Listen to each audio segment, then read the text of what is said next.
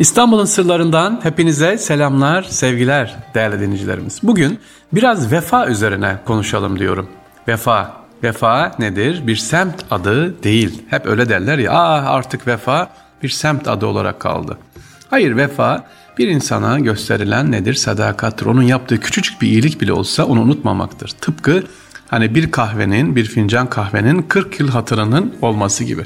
Bugün sizlere 2. Abdülhamit Han'ın bir vefa örneğinden değerli dinleyicilerimiz bahsetmek istiyorum. 2. Abdülhamit Han bir İngiliz denizciyi vefatından sonra cenazesini İstanbul'a getirtiyor. Bir gayrimüslim denizci vefat ediyor, onun cenazesini İstanbul'a getirtiyor. Düşünün neden acaba? Bakalım işte vefa örneği 2. Abdülhamit Han'ın.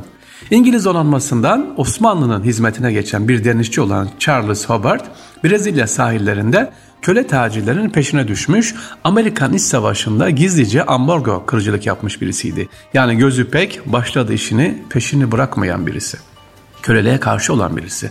Hobart başarılı bir deniz subayı olarak dikkat çektiği için bir süre kraliçenin yatında görevlendiriliyor. Sonra Baltık donanmasında görevli olduğu gemiyle Kırım Savaşı'na katılıyor. O dönem İngiliz donanmasında albay rütbesine yükselen Hobart Paşa bir gemiyi komuta edecek seviyeye gelenler e, arasına yükseliyor. E, Hobart Paşa kendisi o kadar başarılı ki e, Amerikan İç Savaşı'na bu sefer ne yapıyor? Katılıyor.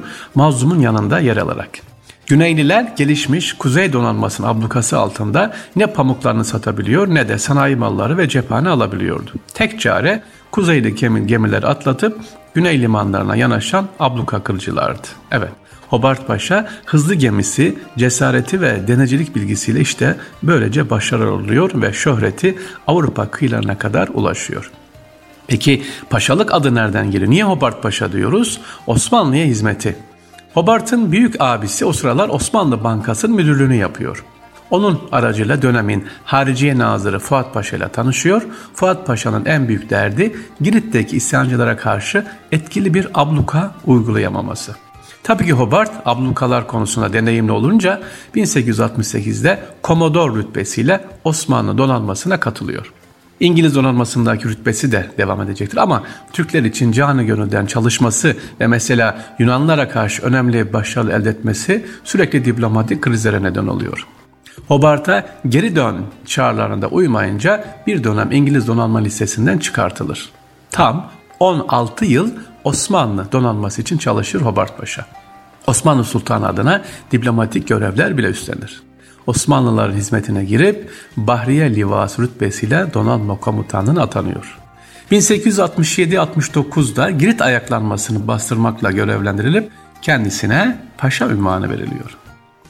1878 Osmanlı-Rus Savaşı'nda Rus limanlarına ve Tuna ağzına abluka uygulayarak Rus donanmasını etkisiz hale gelmiş. Yani sevgili dinciler dikkat ediyor musunuz? Hobart Paşa e, abluka konusunda çok deneyimli. Yani denizcilikte önemli.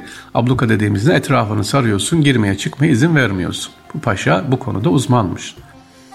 Tuna ağzına dediğim gibi oralarda abluka uyguluyor. Suhum Kalesi var. Suhum Kalesi'nin boşaltılmasında binlerce Müslümanın Batum, Sinop ve Trabzon'a taşınmalarını Hobart Paşa sağlıyor ve bu sefer ne yükseliyor? Müşürlüğe yani mareşal oluyor. Şimdi dikkat edin İngiliz bir albay askeri Osmanlı hizmetinden, paşalıktan müşürlüğe yani ne yapıyor? Mareşalliğe kadar yükseliyor. Sonra ne oluyor Hobart Paşa? Padişah Sultan Ahmet Han işte ona güzel bir vefa örneği gösteriyor. 1877'deki Osmanlı-Rus Savaşı'nın başlangıcına kadar donanmanın modernleştirilmesi için çalışan Hobart Paşa'mız bu süre içerisinde İstanbul toplum hayatında önemli bir yer edinmiş. 93 Harbi'nde Osmanlılar için elde ettiği başarılardan ötürü 11 Ocak 1881'de vezirlik makamına yükseliyor. E, müşüllik yani büyük amiralik rütbesiyle de donanma komutanı oluyor. 1884'te Hobart Paşa anılarını yazılmaya başlıyor. 1886 hastalanarak tedavi için İtalya'ya götürülüyor. Osmanlı'da İstanbul'da yaşıyor, hastalanıyor 1886'da İtalya'ya gidiyor. Ancak iyileşmeyerek 19 Haziran 1886'da Milano'da ölüyor. Sultan II. Abdülhamit Han, Hobart Paşa'nın Türk topraklarında gömülme vasiyetini yerine getirmek üzere Necit vapurunu İtalya'ya gönderiyor.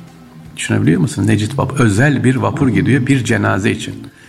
Hem de gayrimüslim yaban ama olsun işte vefa cenazesi İstanbul'a getiriliyor ve Selimiye'deki Selimiye kışlasındaki İngiliz mezarlığına gömülüyor sevgili dinleyiciler.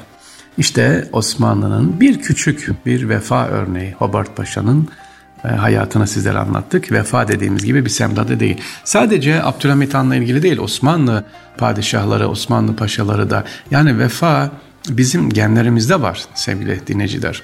Her ne kadar şimdi unutulsa da artık çıkar dünyası, benlik, bencillik, egoistlik böyle e, artmaya başlasa da şöyle bir toparlansak baksak kendimize, genlerimize de hala bu vefa var inşallah. Allah bu vefa duygumuzu artırsın, kolaylaştırsın. Değerli dinleyicilerimiz Hobart Paşa'yı anlattık. İkinci Abdülhamit Han'ın onun cenazesini İtalya'dan nasıl getirdiğini. Bazı sorularınız var ama ben sizden değerli dinleyicilerimiz küçük bir istirhamım olacak. Sorular o kadar e, aynı ki tekrar yani e, bazı dinleyicilerimizin hakkına girmek istemiyorum. Bunları anlattığım için. E, mesela İstanbul'da soruyorsunuz, dinleyicilerimiz soruyor. Üç e, mihraplı mescit var mı? Var bunları. E, sonra Yavuz Ersinan Camii'ni sormuşsunuz. İşte İstanbul'un Kabe'ye benzeyen camileri hikayeyle. Bunların hepsini e, sitemizde anlattık. Erkam Radyomuzun sesine girerseniz sevgili dinleyiciler, erkamradyo.com sitemize girerseniz orada İstanbul'un sırlarında tüm programlarımız, sorularınızın cevapları orada var sorun. Hangi konu istiyorsanız inşallah orada size göster. Veya bana sorun mailden sarrafoglufahretgmail.com ben size direkt o günkü anlattığım linki de gönderebilirim dinlersiniz. Sorularınız varsa tabii ki bana yollayın. Onları ben size buradan cevaplayacağım, gönderirim. Kışlaları sormuştunuz, anlattık. Daha önce İstanbul'un sarnıçlarını anlatmıştık seviniciler. Su terazilerimiz var, bunları anlattık. İstanbul'un hamamları, e, ne kadar güzel gördük inşallah. İstanbul'un adetlerinden bahsetmiştik. Dikkat ederseniz değerli dinleyicilerimiz yaşadıkça yani kitabı değil Fahri abiniz dokundukça anlatıyor. Yoksa açayım ansiklopedi İstanbul ansiklopedisi ha ben bugün bunu anlatayım. E, o zaman olmaz okuyucu gibi olurum. Bunu da istemiyorum. Ne zaman gezmişsem, bir şeye dokunmuşsam, aa bu işte ben bunu yeni gördüm. Bunu anlatayım dinleyicilerime dediğimi sizlere inşallah aktarıyorum ve hurafesiz Tabii ona da dikkat ediyorum. Hurafe ise hurafe olduğunu da söylüyorum veya mit olduğunu, mitoloji olduğunu söylüyorum. İnşallah sevgili Hadi bakalım. Sevgili gençler özellikle sizlerden bekliyorum. Bana gelen sorulara bakıyorum hiç gençlerden yok. Ee, böyle hep gelen sorulara baktığımız zaman babalarınız işte abilerimiz arıyor sorular soruyorlar bir özlem var. Bakın gelecekte siz de özleyeceksiniz. Aa keşke geçseydim demeden şimdiden İstanbul'u gezelim. Merak edelim İstanbul'u. Merak ederseniz heyecan olur. Heyecan olursa severiz inşallah. Ne diyorduk biz? Parolamız neydi? İstanbulluyuz. Nerelisin? Konyalı değil. 30 senedir İstanbul'dasın. 20 senedir İstanbul'dasın. 3 yılı geçmişse artık nerelisin diye sorduğunda ne diyeceğiz? İstanbulluyum abi. Ama İstanbul'un şanına, güzelliğine yakışır bir şekilde İstanbulluyum abi. İnşallah diyelim.